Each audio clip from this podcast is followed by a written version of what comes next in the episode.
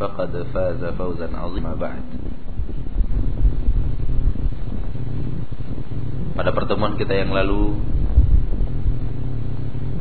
Kita telah berbicara tentang Rasul yang pertama Yang diutus oleh Allah subhanahu wa ta'ala Kepada manusia Adalah Nabi Nuh Alaihi salam Dengan dalil bahwa ketika Rasulullah SAW bercerita tentang Yaumil Mahsyar Nabi mengatakan bahwa kita akan sama-sama pergi kepada Nabi Nuh alaihi dan berkata Wahai Nuh Engkau adalah pertama Rasul yang pertama yang Allah utus. Ini menunjukkan bahwa Nabi Nuh adalah Rasul yang pertama yang Allah Subhanahu wa taala kirim ke permukaan bumi Allah utus. Menandakan bahwa Nabi Adam alaihi salam tidaklah rasul, tapi beliau hanya semata nabi.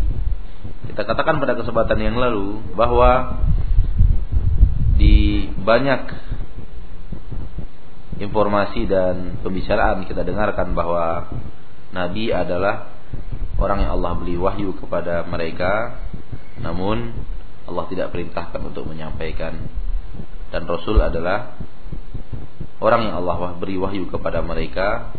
Namun kemudian Allah perintahkan mereka untuk kemudian menyampaikan. Dan kita telah mengatakan bahwa definisi ini tidak benar. Walaupun definisi definisinya masyhur.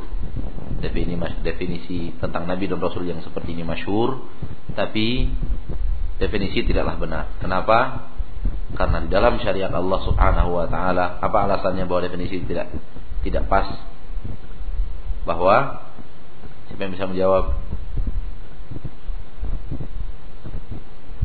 Ya, karena ilmu tidak boleh untuk di disembunyikan. Ilmu tidak boleh untuk disembunyikan, harus disampaikan. Dan kemudian kita telah membawakan dalil dari surah Al-Baqarah pada kesempatan yang lalu ketika sebahagian kaum Nabi Musa setelah ditinggalkan oleh Nabi Musa alaihissalam berkata kepada Nabi mereka berkata kepada Nabi mereka. Setelah kita katakan bahwa definisi ini walaupun menyebar namun tidak sahih secara ilmiah telah saya sampaikan kemarin bahwa definisi yang paling tepat tentang Nabi dan Rasul itu adalah saya bisa menjawab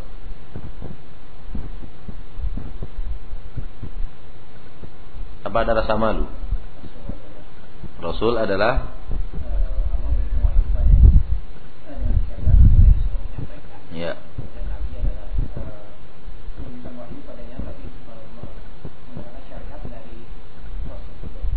Ya. Rasul adalah manusia yang Allah Subhanahu wa taala utus dengan syariat baru. Dengan syariat yang yang baru. Dan nabi Allah utus dengan syariat Rasul sebelumnya. Dengan syariat Rasul sebelumnya. Ya, kecuali Nabi Adam.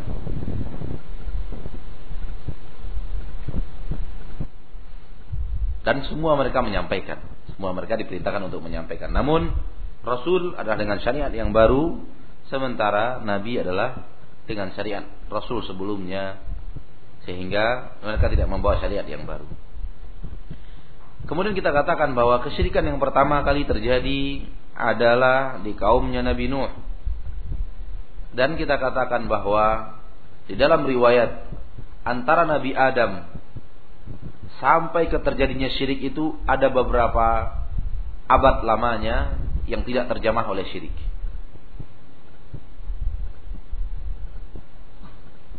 Ada berapa berapa abad? Sepuluh abad sepuluh abad setelah Nabi Adam alaihi salam itu tidak terjemah anak cucunya tidak terjemah oleh kesyirikan.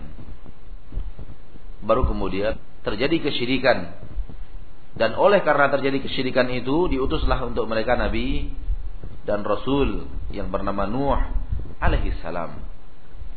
Kemudian kita juga bercerita kemarin bahwa asal usul daripada kesyirikan itu adalah apa?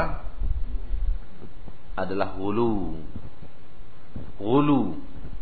Berlebihan Terhadap siapa? Terhadap orang saleh. Berlebihan terhadap orang saleh, berlebihan dalam kecintaan terhadap orang saleh. Dan kita katakan kemarin bahwa jalan Allah yang lurus adalah jalan yang telah ditempuh oleh Nabi Muhammad wasallam. Kemudian syaitan akan membuat manusia terperangkap menuju ketergelinciran dengan dua jalan secara umum. Pertama hulu, yaitu dibuatnya kita berlebihan. Yang kedua disebut apa? Jafa. Yang kedua disebut jafa, dibuatnya kita menganggap remeh syariat itu. Mengabaikan, tidak peduli, dianggap itu adalah syariat yang ya begitu-begitu saja. Tidak dipandang sebelah mata syariat itu. Dan inilah dua secara umum. Ya, secara umum kesalahan manusia terbagi dua daripada jalan syariat. Sebahagian terjebak ke dalam hulu dan sebahagian terjebak ke dalam jafa. Sebagian terjebak ke dalam terjebak ke dalam jafa. Dan asal usul kesyirikan adalah eh, kecintaan yang berlebihan hulu terhadap orang saleh. Baik, kita lanjutkan. Berkata Fadilatul Syekh Muhammad bin Abdul Wahhab rahimahullah. Kalau Rasul yang Allah utus pertama kali adalah Nuh alaihi salam yang Allah utus kepada kaumnya yang hulu terhadap orang-orang saleh wa akhirur rusuli. Dan rasul-rasul yang paling terakhir rasul yang paling terakhir adalah Muhammadun sallallahu alaihi wasallam. Wa huwa alladhi kasara suwara haula'i salihin huwa alladhi kasara suwara haula'i salihin dan dialah Muhammad sallallahu alaihi wasallam yang telah menghancurkan berhala-berhala mereka orang-orang saleh tersebut. Mereka lah yang dialah Nabi sallallahu alaihi wasallam yang menghancurkan berhala-berhala orang saleh tersebut. Orang saleh yang mana yang dimaksud? Yang tadi. Dah, yang tadi. Yang tadi diibadati oleh kaum Nabi Nuh. Yang tadi diibadati oleh kaum Nuh ada lima. Wat, Suwa, Yaguth, Ya'uq, Nasr. Nabi SAW yang menghancurkan mereka. Baik. Wa akhirur rusul. Dan Rasul yang paling terakhir adalah Nabi Muhammad sallallahu alaihi wasallam. Ini adalah akidah yang tidak boleh lepas dari seorang mukmin dan mukminah. Bahwa Nabi Muhammad sallallahu alaihi wasallam adalah nabi yang terakhir. Yang setelah Nabi Muhammad sallallahu alaihi wasallam tidak ada lagi nabi dan tidak ada lagi rasul. Ketika Nabi mengatakan la nabiyya ba'di. Tidak ada lagi nabi setelahku. Tidak ada lagi nabi setelahku. Kalau nabi saja tidak ada, apatah lagi rasul. Karena derajat rasul di atas derajat Nabi sallallahu alaihi wasallam. Ketika Nabi mengatakan la nabi ya ba'di tidak ada lagi nabi setelahku, berarti secara otomatis tidak ada lagi rasul setelahku. Karena nabi derajatnya di bawah daripada rasul. Kalau yang di bawah sudah ditiadakan, berarti yang atasnya tidak tidak ada. Barang siapa yang mengimani ada nabi setelah Nabi Muhammad sallallahu alaihi wasallam dia imani keberadaan Nabi setelah Nabi Muhammad sallallahu alaihi wasallam, maka dia jatuh ke dalam kekufuran dengan ijma'nya para ulama. Maka siapa pun pun meyakini penuh dengan keyakinan dia punya nabi dan rasul, nabi, katakanlah tidak rasul, nabi saja dia yakini, ya, dia yakini ada nabi setelah Nabi Muhammad SAW, maka dia jatuh ke dalam kekufuran, keluar dari agama Nabi Muhammad sallallahu alaihi wasallam. Karena dia telah menantang syariat Nabi Muhammad. Salawatu Rabbi wa salamu alaihi dan seluruh penentangan terhadap syariat adalah kekufuran.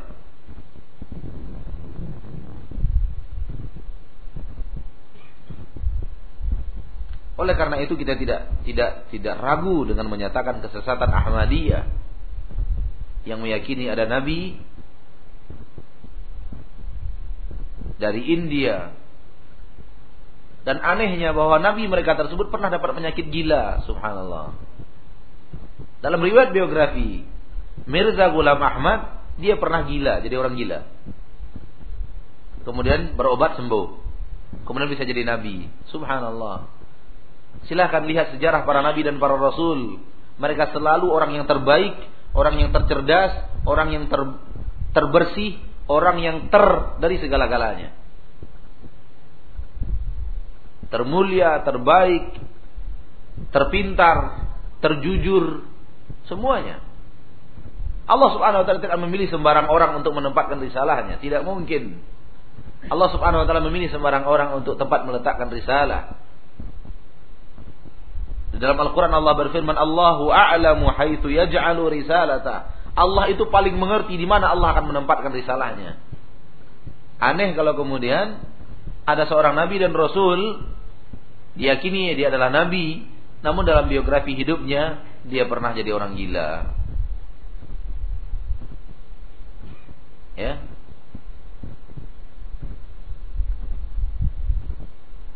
Kemudian di Jakarta ada lagi kelompok orang yang menyatakan ada nabi, nabi wanita. Nabi wanita ya di kerajaan Tuhan sehingga sana Jibril dan kata-kata gila lainnya yang mereka katakan. Dan itu subhanallah. Ada yang ngikuti subhanallah. Ada yang ngikuti. Wanita terkenal dalam hidupnya pernah menjadi seorang dukun kemudian tidak berhasil tiba-tiba jadi nabi nabi wanita baru jadi pengikut subhanallah ya Aneh memang. Namun begitulah dikatakan oleh pujangga Arab likulli saqitatin laqita. Likulli saqitatin laqita. Apa pun yang jorok sekalipun, yang kotor, yang yang hancur-hancuran sekalipun kalau dia berdakwah ada saja yang ikut. Ada saja yang yang ikut. Kalau dia mulai berdakwah ada saja yang ikut. Likulli saqitatin laqita. Apa pun jadi kalau antum kemudian pengen ada pengikut dakwah lah. Ada aja yang ikut itu, percayalah.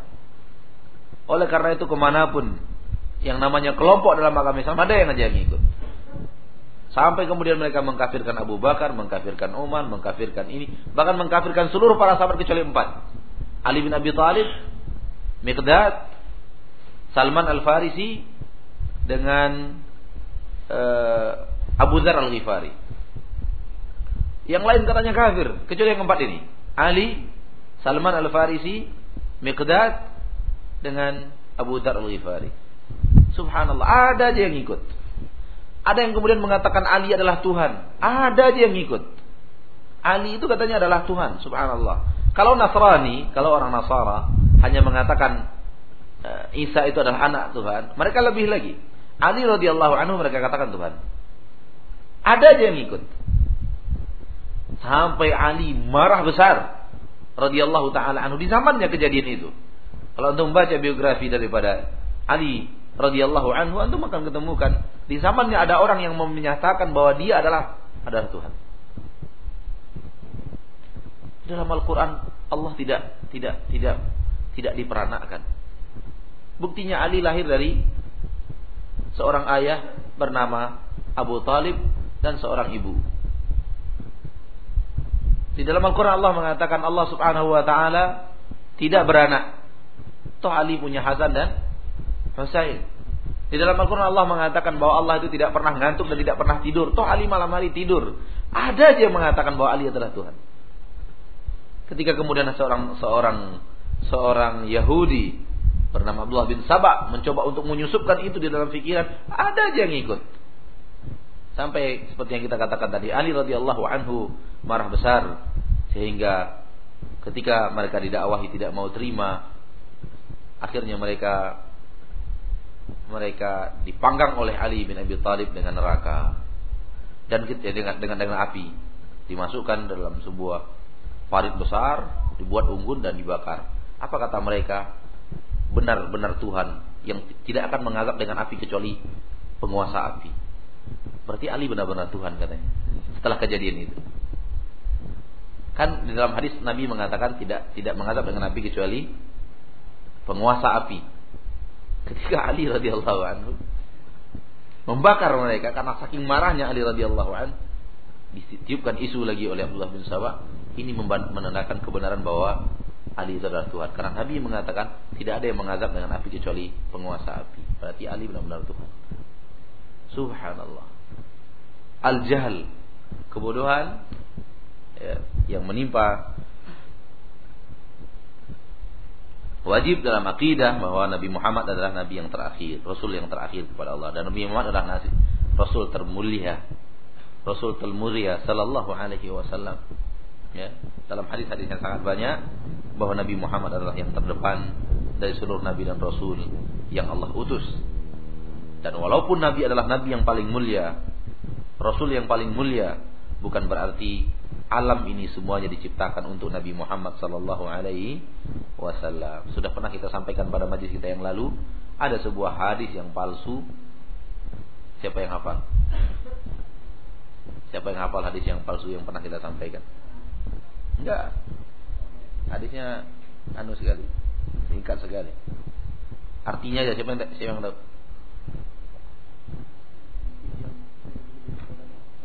Itu itu syair.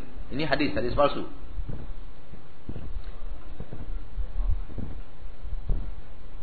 Iya.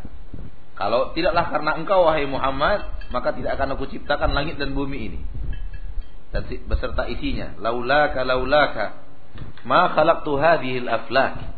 Laulaka laulaka ma khalaqtu hadhihi al-aflak. Kalaulah bukan karenamu, bukan bukan karenamu, maka tidak akan aku ciptakan langit dan bumi.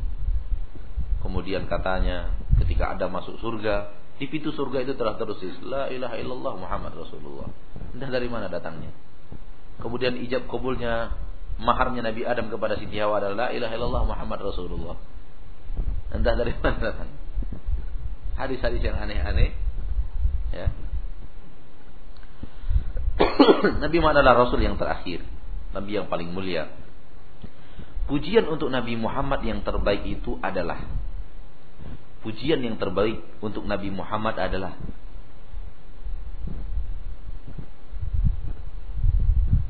Nabi Muhammad ajarkan kita apa cara yang terbaik untuk mengungkapkan siapa Nabi yang sesungguhnya. Siapa Nabi Muhammad itu? Nabi mengatakan dalam hadis yang sahih, "Qulu katakan Abdullahi wa Rasuluh." Katakan bahwa dia adalah hamba Allah dan Rasulnya.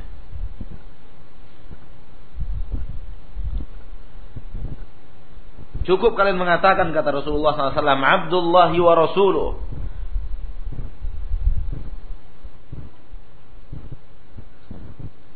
Dalam hadis yang sahih Nabi mengatakan, jangan puji saya berlebihan. Sebagaimana Nasrani memuji Isa bin Maryam. Akan tetapi saya ini hamba. Cukup kalian mengatakan, Abdullah wa Rasuluh. Hamba Allah dan Rasulnya. Cukup. Nabi Muhammad adalah hamba. Manusia. Bashar. Sebagaimana hamba-hamba Allah yang lainnya. Ia diciptakan oleh Allah. Dilahirkan dari, seorang ayah dan ibu. Akan hidup dan wafat, akan tidur. Akan mengerjakan pekerjaan yang dikerjakan oleh manusia. Makan, minum, ke pasar. Beristri, berketurunan, tidur. Buang hajat, Apa pun yang dilakukan oleh manusia, maka Nabi melakukannya karena dia adalah seorang hamba. Dia seorang manusia. Dalam surah Al-Kahfi ayat terakhir, "Qul innama ana basyarum mithlukum."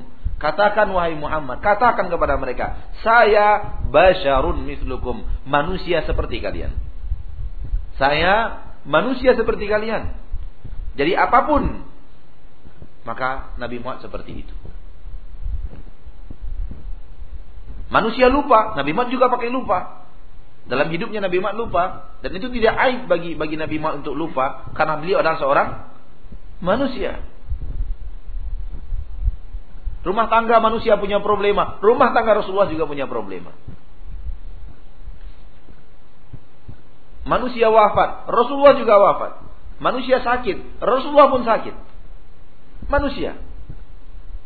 Untuk apa ini? Dikatakan dia seorang hamba dan seorang manusia supaya dia tidak diangkat berlebihan.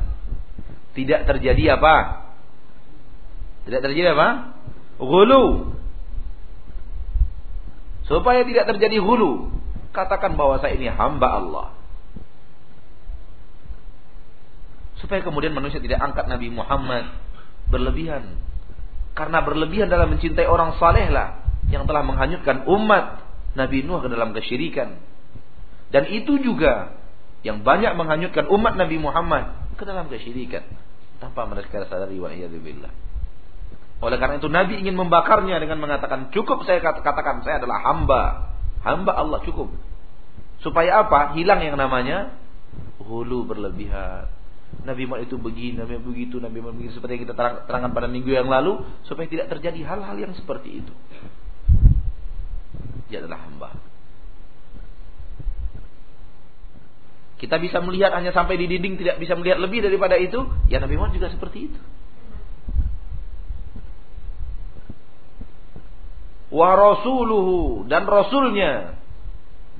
Ditambahkan setelah hamba Allah dan rasul. Dia hamba Allah, jangan diibadati, jangan dipuji berlebihan. Tapi dia juga Rasul Allah. Jangan didustai. Jangan dilawan kata-katanya. Jangan dilanggar perintahnya. Jangan dilanggar larangannya. Karena dia adalah Rasul Allah. Berkata para ulama, abdun fala yu'bad. Hamba sehingga tidak boleh itu diibadati. Wa rasulun fala yu'sa dan dia adalah rasul dan jangan dibuat dilakukan maksiat menyelisihi kata-katanya dan pendapatnya. Tidak boleh. Abdun untuk menyerang sifat hulu dan rasul untuk menyerang sifat jafa. Untuk menyerang sifat jafa. Ada orang kepada Nabi Muhammad jafa. Kita sampaikan hadis Nabi Muhammad, Pak ini hadis Nabi Muhammad, hadisnya Sahih Bukhari dan Muslim. Ah itu menurut pendapat, menurut pendapat Anda. Belum tentu itu benar. Itu kan dulu zaman dulu zaman sekarang berbeda. Subhanallah. Nabi Muhammad datang turun dari datang wahyu dari langit turun kepada beliau sallallahu alaihi wasallam menyampaikan syariat. Dan kita kita sampaikan syariat itu melalui hadis Nabi Muhammad SAW mereka rela mengatakan itu kan zaman dulu, zaman sekarang lain. Ya subhanallah. Seolah-olah agama Islam hanya untuk Nabi Muhammad dan kemudian kaumnya di zaman mereka dan tidak bisa diterapkan untuk untuk zaman sekarang. Padahal di keyakinan Anda Nabi Muhammad Rasul untuk zaman beliau sampai akhir zaman. Bagaimana mungkin? Ya. Dengan bahasa yang halus mereka mengatakan kondisinya sudah berbeda. Ya, kondisinya sudah berbeda. Dalam bahasa yang lebih halus mereka mengatakan kami tidak menyelisih Nabi Muhammad. Kami lakukan ini untuk malah untuk memperjuangkan itu. Subhanallah. Padahal sudah jelas mereka menyelisihi. Kita terangkan bahwa itu penyelisihan telah terjadi, perbedaan telah terjadi, larangan telah Anda lakukan. Kami tidak bermaksud menyelisih. Kami lakukan ini semua untuk memperjuangkan itu. Subhanallah. Bagaimana Anda akan memperjuangkan syariat Nabi Muhammad di dalam maksiat yang Anda lakukan kepada Nabi Muhammad sallallahu alaihi wasallam? Jadi tidak ada ihtiram, tidak ada pengagungan, tidak ada pembelaan, tidak ada rasa e, bersalah menyelisih syariat Nabi Muhammad. Dan itu karena mereka jafa terhadap syariat Islam. Sehingga banyak sekali orang-orang yang seperti ini yang tidak ada pengagungannya terhadap risalah Nabi Muhammad sallallahu alaihi wasallam. Tidak ada pengagungannya bahwa Nabi itu rasul. Kata-katanya jangan sampai dilanggar. Di, di, di, di Perintahnya dan larangannya jangan sampai dilanggar. Ketika tidak ada hal yang seperti sering mereka ketika dikatakan begini begini, ah, itu masalah sepele nanti nanti nanti itu masalah sepele. Subhanallah. Kita bawa kepada mereka syariat Nabi Muhammad begini, akhi. Nabi Muhammad itu masalah lain nanti. Kalau itu kita bahas nanti bertengkar kita nantilah. Kita bahas yang utama dulu. Ya subhanallah. Ada syariat Nabi Muhammad yang sepele. Waalaikumsalam warahmatullahi Ada syariat Nabi Muhammad yang tidak perlu, tidak penting. Yang lebih kasar lagi mengatakan itu kulitnya saja, intinya ada pada kami. Ini Java. Ini Java. Ini menganggap remeh syariat Nabi Muhammad sallallahu alaihi wasallam dan di bumi hanguskan dengan rasuluhu. Jadi memang Abdullah wa Rasuluh adalah posisi yang paling pas untuk Nabi Muhammad SAW. Dia seorang hamba, maka jangan diibadati. Jangan diyakini bahwa dia adalah seorang yang bisa mengatur alam sehingga diminta kepadanya doa, minta kepada Nabi kesembuhan, minta kepada Nabi untuk untuk uh, bagaimana anak kita sembuh, diberikan nadar kepada Nabi Muhammad, diberikan sesajian kepada Nabi Muhammad, tidak boleh. Minta berkah daripada kuburannya, ambil berkah daripada uh, dinding kuburannya, ambil berkah daripada batu-batu kuburannya, tidak boleh karena dia itu seorang hamba sebagaimana hamba-hamba yang lain. Ya. Tapi dia seorang rasul juga tidak boleh diingkari, tidak boleh dilawan, tidak boleh perintah dan larangannya dilanggar karena dia adalah Rasulullah sallallahu alaihi wasallam. Akhirul Rasul Muhammad sallallahu alaihi wasallam. Akhir daripada Rasul adalah Muhammad sallallahu alaihi wasallam. Wa huwa alladhi kathara suwara haula'i salihin. Dialah Nabi Muhammad yang telah menghancurkan berhala-berhala mereka orang-orang saleh tadi. Subhanallah. Berarti berhala Wad, Suwa, Yahud, Ya'uq ada sampai zaman Nabi Muhammad sallallahu alaihi wasallam. Ada sampai zaman Nabi Muhammad sallallahu alaihi wasallam. Diceritakan di dalam sejarah bahwa ketika terjadi air bah, banjir bandang, banjir besar yang menenggelamkan seluruh orang kafir di permukaan bumi, di permukaan bumi ya yang selamat hanya ada di kapal Nabi Nuh alaihi salam. Yang selamat hanya ada di kapal Nabi Nuh alaihi salam. Oleh karena itu di dalam Al-Qur'an Allah mengatakan dzurriyyata man hamalna ma'a. Manusia yang ada ini adalah keturunan orang-orang yang kami bawa dan kami selamatkan mereka di atas kapal Nabi Nuh. Jadi kita semua kakek dan nenek kita bersatu di atas orang-orang yang di atas kapal Nabi Nuh alaihissalam. Semuanya wafat. Dan ketika air itu datang, banjir itu besar itu datang, menenggelamkan gunung bahkan, menenggelamkan gunung bahkan, tentu berhala-berhala tadi tenggelam. Di dalam sejarah berhala itu terdampar di Jeddah. Di dalam sejarah bahwa berhala itu terdamparnya di di Jeddah, tertimbun oleh tanah dan yang lainnya. Terus dilupakan orang-orang tidak tahu Terus agama Nabi Ibrahim alaihissalam Setelah agama Nabi Ibrahim Nabi-Nabi setelahnya Setelah kemudian hanyut Ada seseorang bernama Amr bin Luhai al-Khuzai Amr bin Luhai al-Khuzai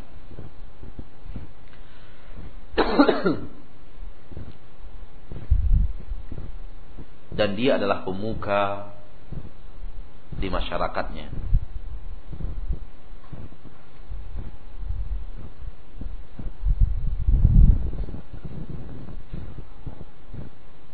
Dan dia juga seorang dukun.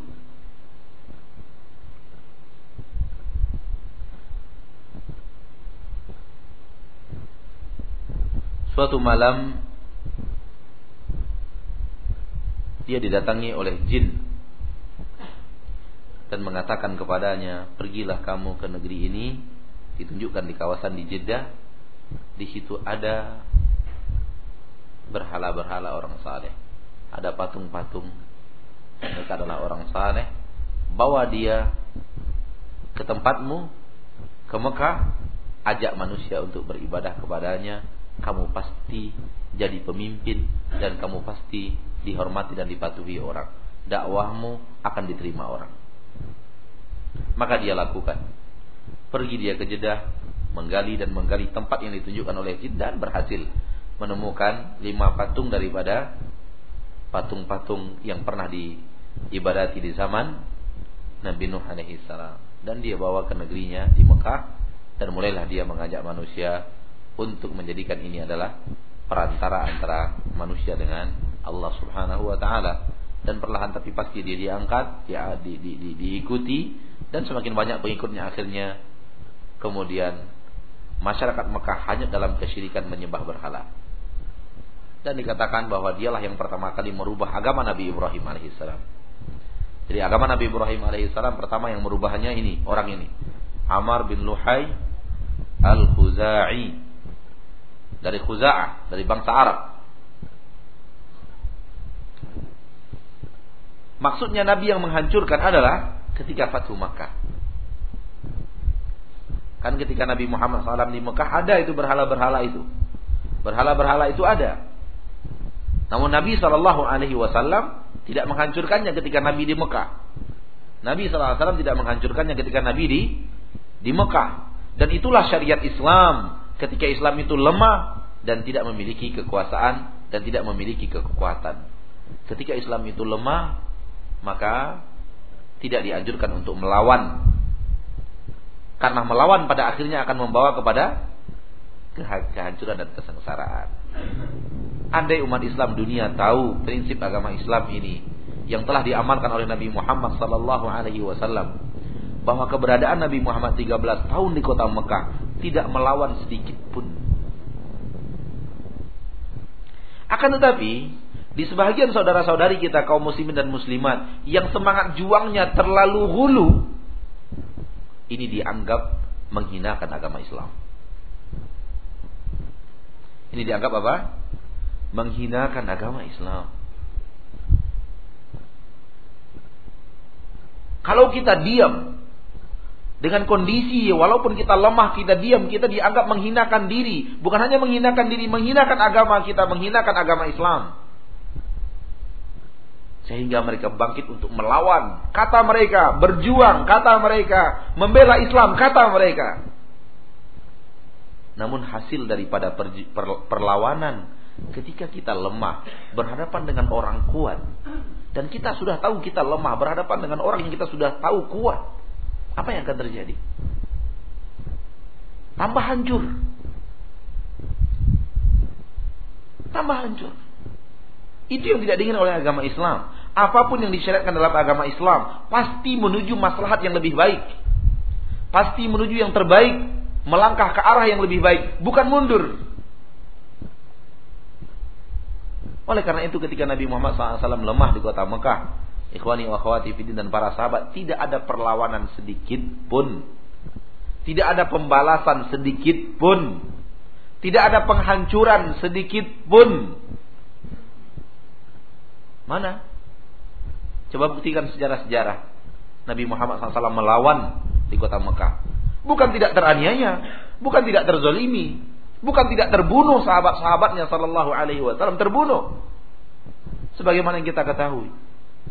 Namun semua itu tidak dilawan oleh Nabi Muhammad SAW dan para sahabat. Kalau sekedar untuk melawan satu dan dua mungkin ada juga orang kafir yang terbunuh kan? Ada pasti.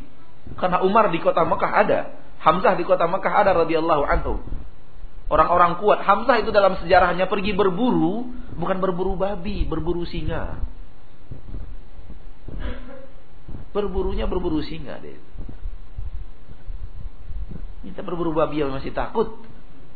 Hamzah berburu singa radhiyallahu an. Orang-orang kuat seperti Umar bin Khattab radhiyallahu an.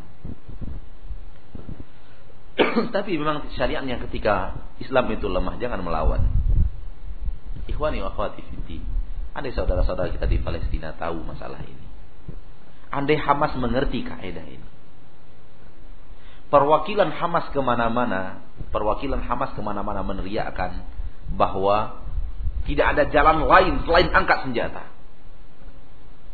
Memang kita lemah, tapi kita belum kalah.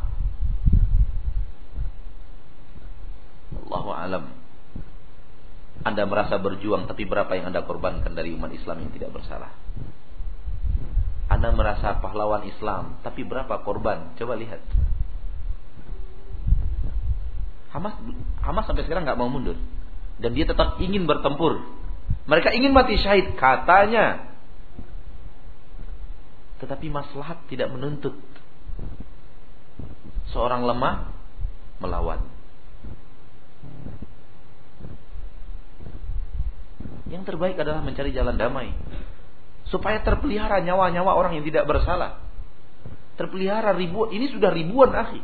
Tapi Hamas tetap tidak mau. Saya ingin mati syahid. Semangat Anda mati syahid, kita hargai.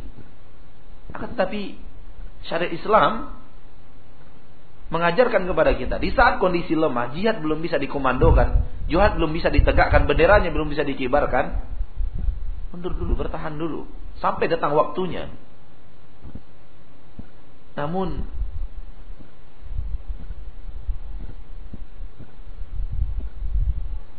Israel semakin akan mendapatkan senjata, semakin akan mendapatkan alasan untuk membombardir karena ada perlawanan. Satu yang yang mati dari Israel, dia bisa membunuh 500 orang yang berikutnya. Itu yang diinginkan oleh dia. Oleh karena itu antum tahu kenapa Hamas itu diberikan pasokan senjata untuk melawan itu tadi. Hamas diberikan pasokan senjata dari luar secara secara gelap. Karena itu yang diinginkan oleh mereka. Agar Hamas terus melawan. Dapat kesempatan terus Israel untuk membombardir orang yang tidak bersalah. Orang yang baik dia tidak akan menjadi di, menjadikan dirinya penderitaan penderitaan untuk orang lain.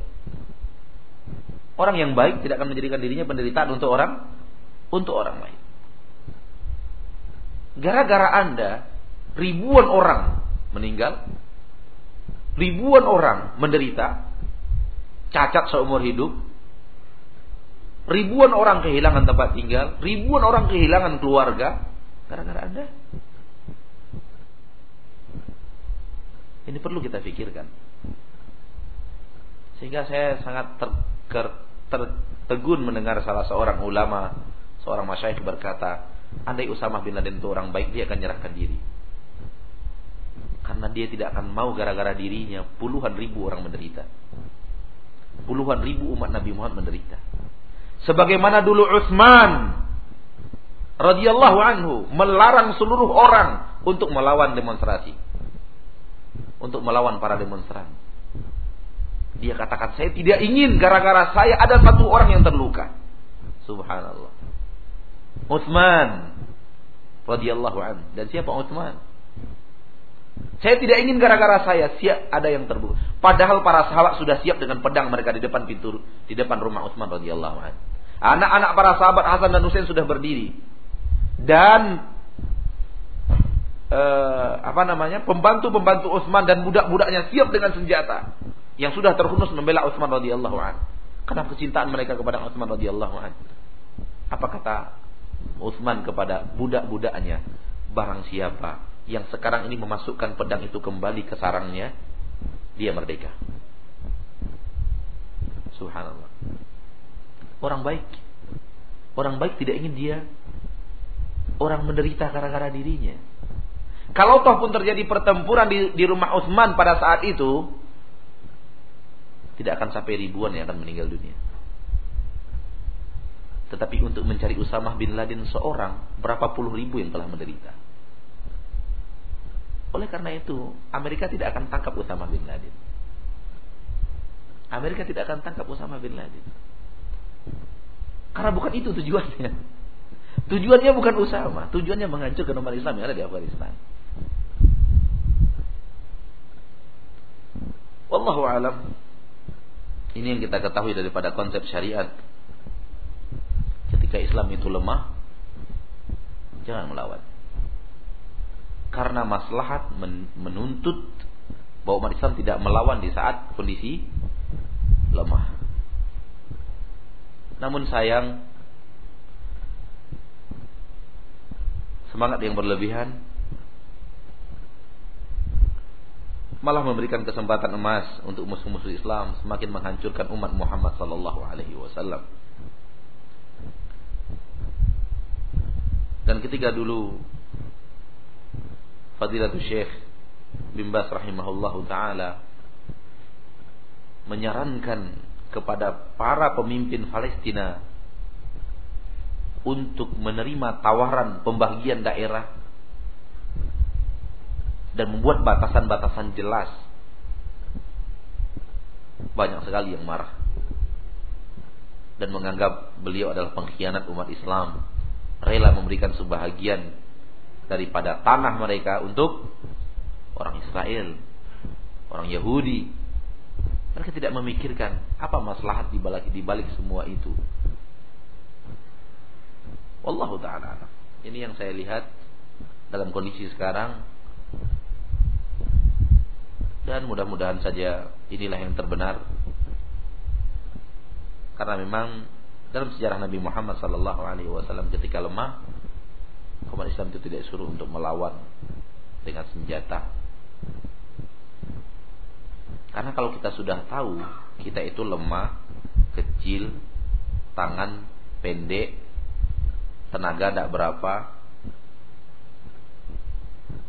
umur baru 8 tahun mau ngelawan seorang ahli karate. Ya kalah.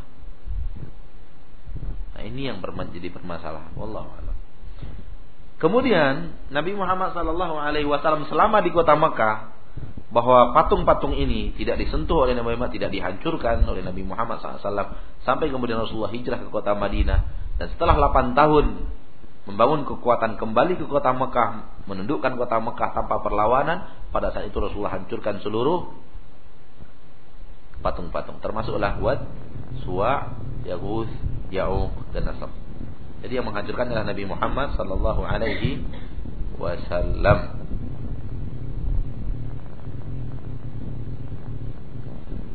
Dikatakan oleh pensyarah kitab ini, lihatlah wahai saudaraku, kalau syirik sudah terjadi, betapa susahnya menghilangkannya dan berapa panjangnya masa yang akan dia ambil.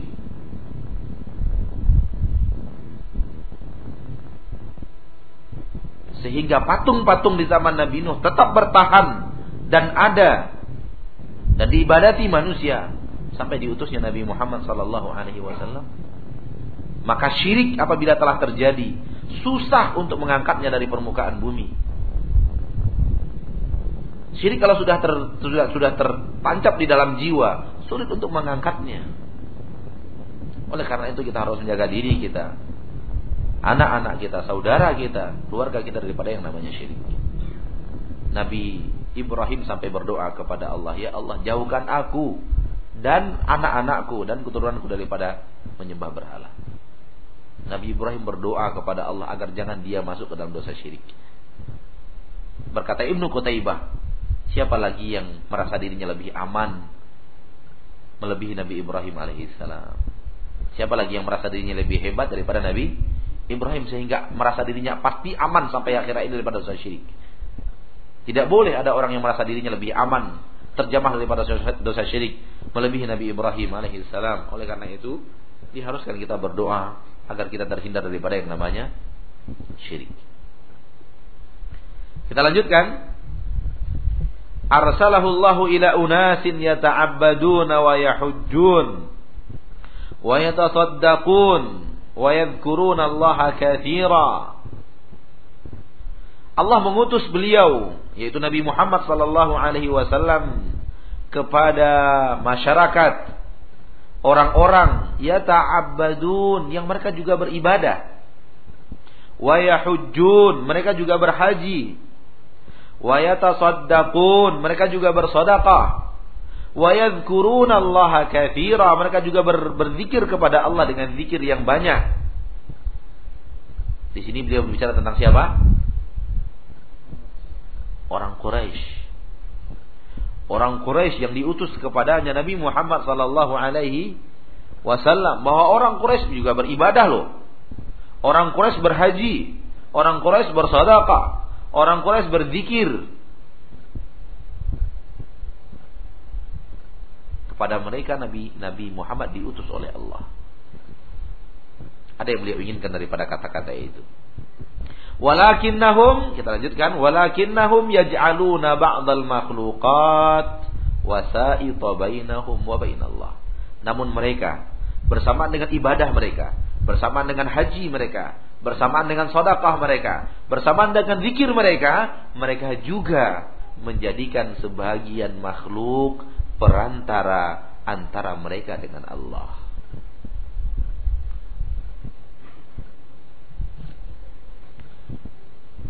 Ikhwani wa akhwati fiddin. Perlu kita ketahui bahwa keyakinan yang ada di bangsa Quraisy bukanlah seperti keyakinan yang ada pada orang Hindu, Buddha, dan agama-agama syirik lainnya. Karena Hindu, Buddha dan yang lainnya adalah karya manusia. Sementara agama yang ada di Mekah di saat diutusnya Nabi Muhammad sallallahu alaihi wasallam adalah peninggalan-peninggalan yang sudah diselewengkan dari agama Nabi Ibrahim dan Nabi Ismail alaihissalam. Berarti mereka punya asal usul agama yang sahih. Mereka punya asal usul agama yang sahih dari Nabi Ismail alaihissalam yang ber, yang berdiam di di Mekah. Oleh karena itu mereka masih beribadah. Ada ibadah-ibadah yang mereka terima dahulu. Mereka masih berhaji, mereka masih bersedekah, mereka berzikir kepada Allah. Mereka masih meyakini keberadaan Allah Subhanahu wa taala. Orang Quraisy itu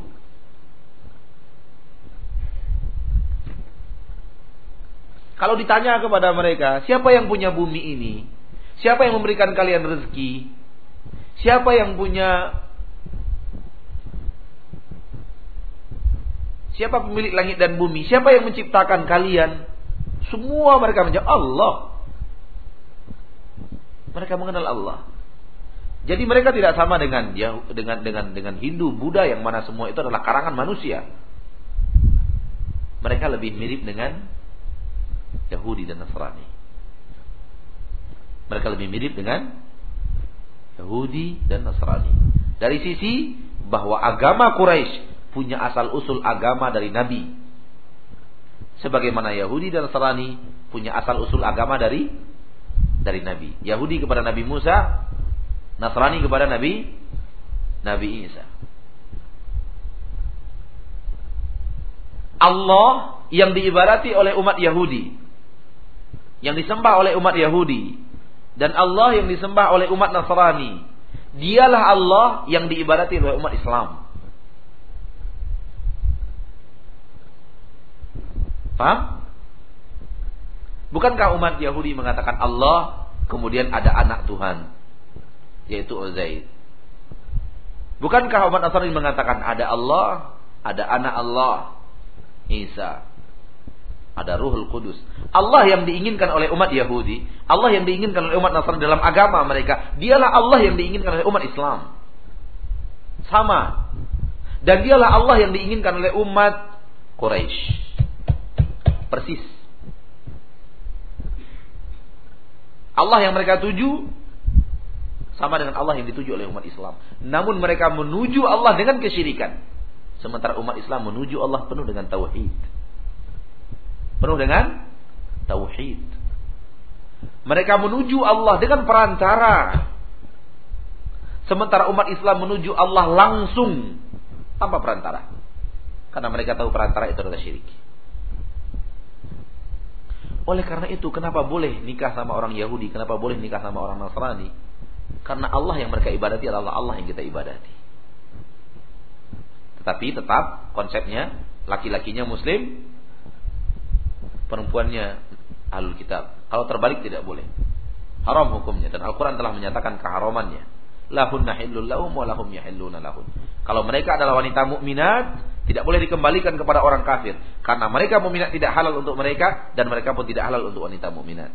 Nas Al-Qur'an menyatakan tidak boleh kalau wanita itu nikah dengan orang ahlul kitab. Wanita muslimah tidak boleh nikah dengan ahlul kitab nas Al-Quran dan nas Al-Quran yang membolehkan wanita lelaki muslim nikah dengan ahlul kitab. Walaupun nasihat kita janganlah. Walaupun nasihat kita lebih baik cari mus muslimah dengan alasan yang sangat banyak sekali kita menyatakan itu. Namun untuk merubah hukum dari halal menuju haram tidak boleh.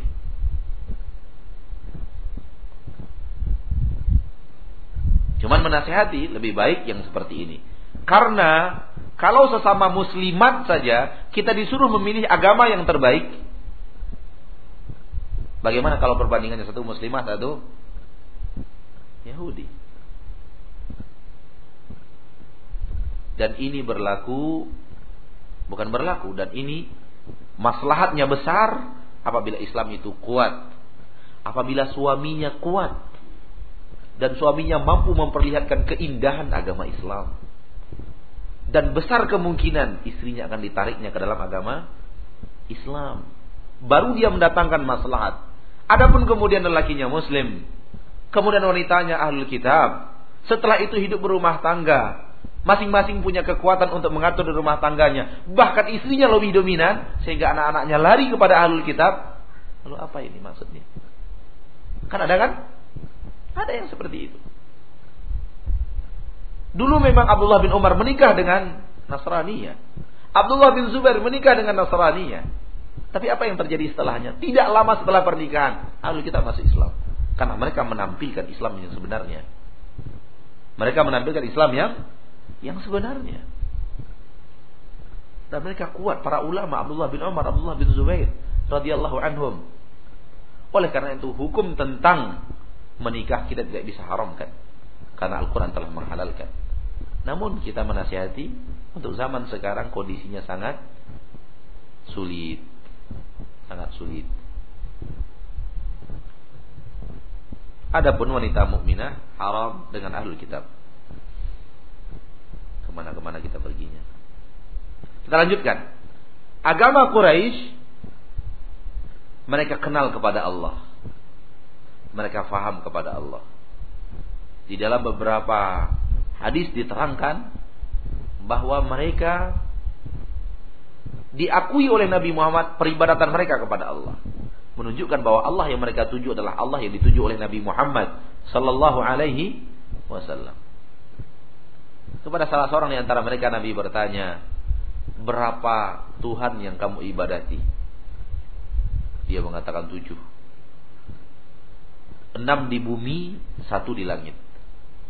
Jadi yang dia dia maksud itu adalah Allah. Apa kata Rasulullah SAW? Tinggalkan yang ada di bumi, beribadahlah kepada Allah yang di langit saja. Berarti Allah yang, di, yang diinginkan oleh oleh orang yang oleh orang Quraisy ini adalah Allah yang dituju oleh Nabi Muhammad.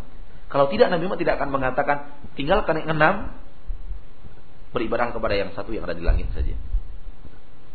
Kalau tidak, tidak akan itu yang dikatakan Nabi Muhammad. Tinggalkan semuanya beribadah kepada Tuhan, bukan begitu jadinya. Tapi karena memang umat umat umat umat Quraisy ada hubungan dengan Allah, mereka meyakini Allah dalam hal rububiyah.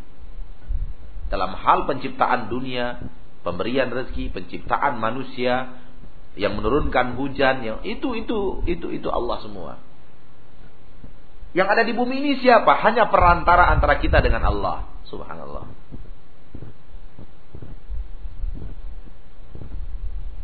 Inilah kesyirikan. Dan seluruh kesyirikan datangnya dari ini. Ada sesuatu yang kita jadikan antara kita dengan Allah. Inti daripada kesyirikan itu adalah menjadikan sesuatu antara kita dengan Allah. Tidak ada tauhid langsung pada Allah menyuruh kita langsung beribadah kepada Allah. Namun kita belokkan kepada sesuatu baru kepada Allah Subhanahu wa taala. Ada tempat singgahnya, ada hal busnya. Itulah syirik. Dia mau berdoa kepada Allah, minta kepada Allah, tapi pakai sesajian. Ada sesuatu yang berbelok. Katanya minta kepada Allah Subhanahu wa taala, tapi pakai tangkal. Ada sesuatu yang terbelokkan.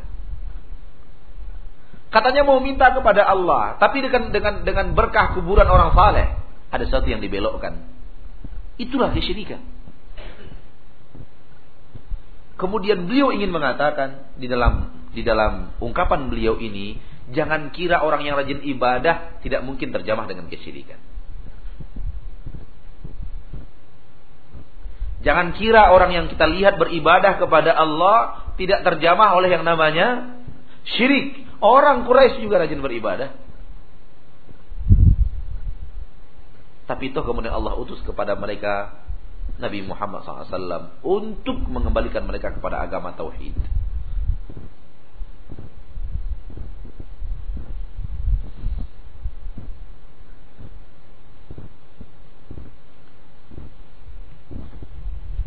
Kita melihat kaum muslimin salat, zakat, berjilbab, berhaji, alhamdulillah.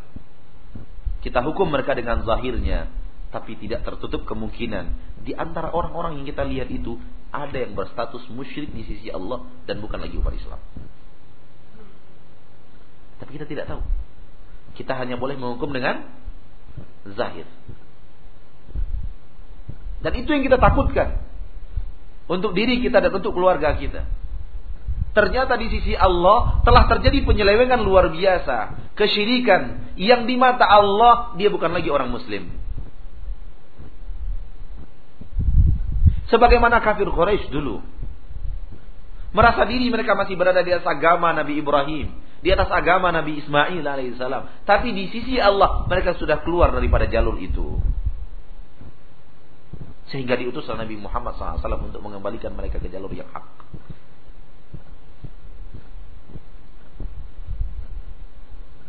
Begitu juga kita umat Islam sekarang ini. Kita lihat mereka berhaji. Ya Alhamdulillah. Akan tetapi, kalau mereka melakukan kesyirikan, tidak tertutup kemungkinan. Orang-orang yang kita anggap muslim, di sisi Allah sebenarnya bukan muslim lagi. Karena dia telah masuk ke dalam dunia kesyirikan. Mudah-mudahan bermanfaat dan insya Allah setelah insya kita lanjutkan dengan tanya jawab. Alhamdulillahirobbilalamin.